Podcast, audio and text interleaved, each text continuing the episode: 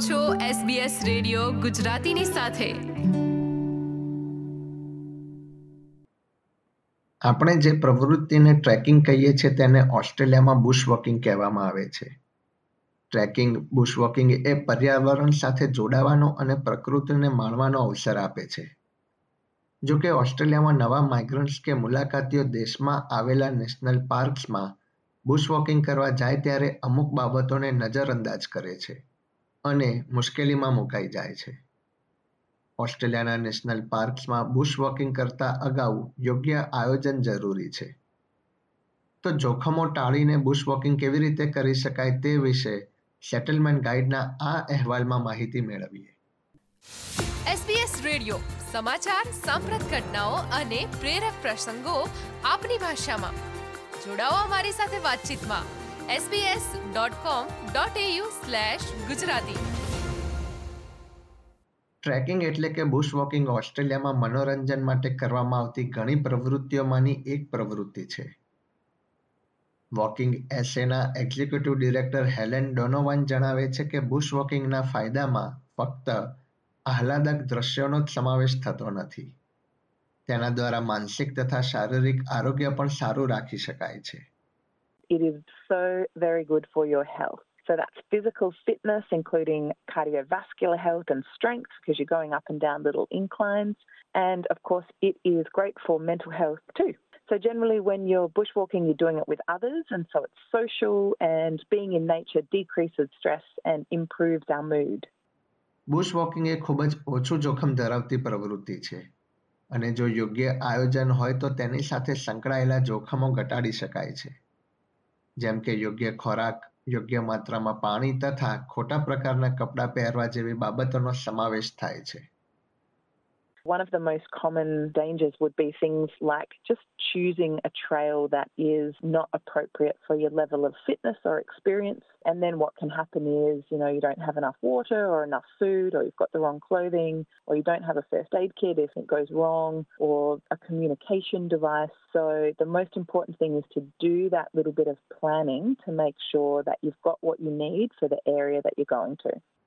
Board member of bush walking leadership south Australia તરફથી Andrew ગોવાને જણાવ્યું હતું કે તમે વર્ષના કયા સમયે બુશ વોકિંગ માટે જાઓ છો એ પણ જોવું એટલું જ મહત્વનું છે Often people choose to go walking in the outback in summer, which is not necessarily the best time to do that because it's very hot and there's very limited services out there.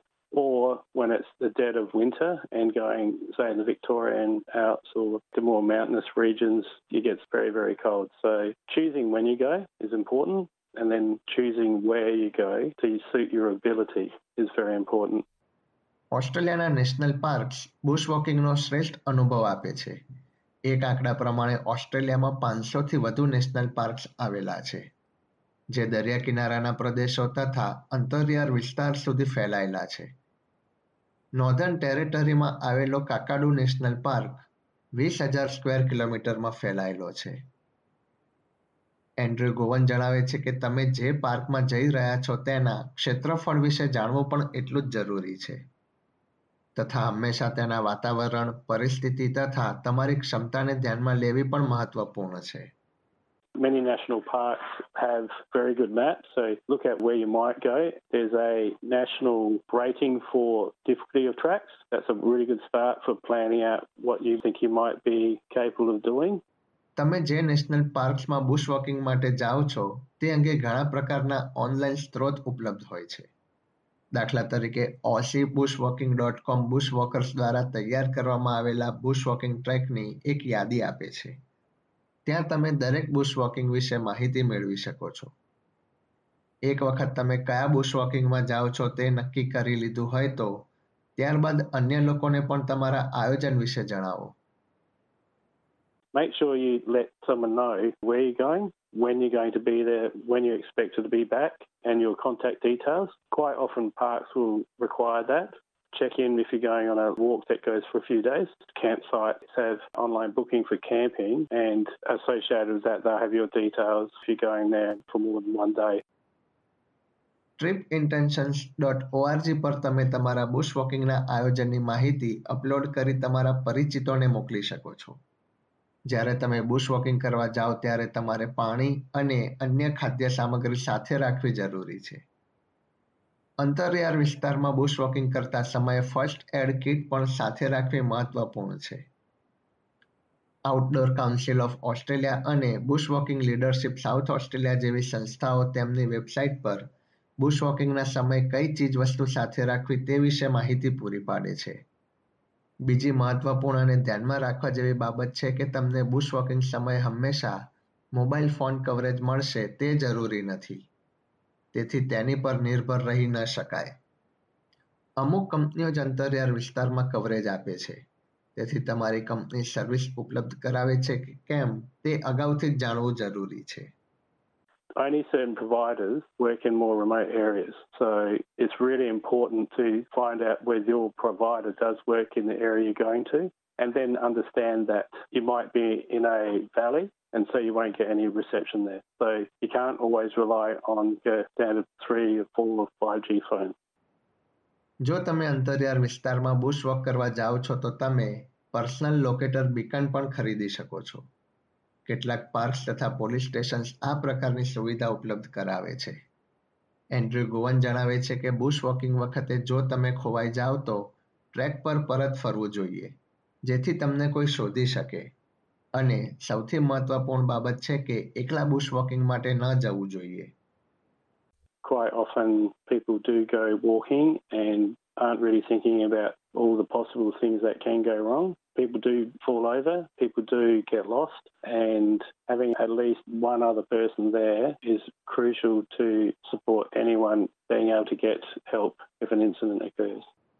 Bush વોકિંગનો આનંદ લેવા માટે સ્થાનિક bush walking ક્લબમાં જોડાવું જોઈએ, કારણ કે સ્થાનિક ક્લબ તેની પરિસ્થિતિ તથા જોખમોથી પરિચિત હોય છે અને તેમને બુશ વોકિંગનો લાંબો અનુભવ હોય છે. સ્થાનિક બુશ વોકિંગ ક્લબ વિશે માહિતી મેળવવી ખૂબ જ સરળ છે. હેલન જણાવે છે કે દરેક રાજ્યોમાં કયા બુશ વોકિંગ ક્લબ આવેલા છે અને તેમાં સભ્ય કેવી રીતે બની શકાય તે વિશે માહિતી આપવામાં આવે છે. If you go to the Bushwalking Australia website, which is bushwalkingaustralia.org.au, you'll see a link to members, and that then links off to all of the different states each state and territory has a bushwalking organisation that is the umbrella organisation for all of the different clubs in the state or territory. They'll be able to link you up to explore the different options in your area.